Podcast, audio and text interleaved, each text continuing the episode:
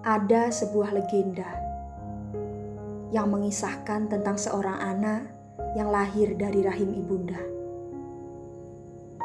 Dengan satu hentakan kaki, ia pijakkan diri pada kuasa bumi pertiwi.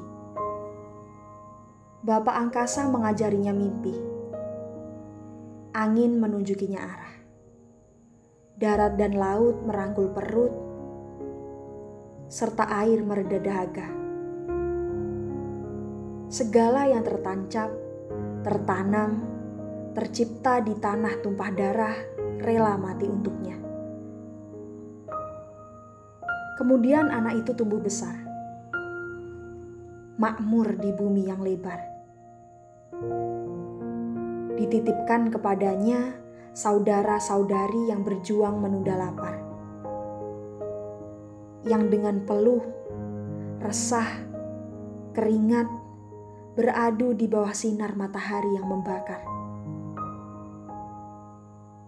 Namun hatinya tak lagi bergetar.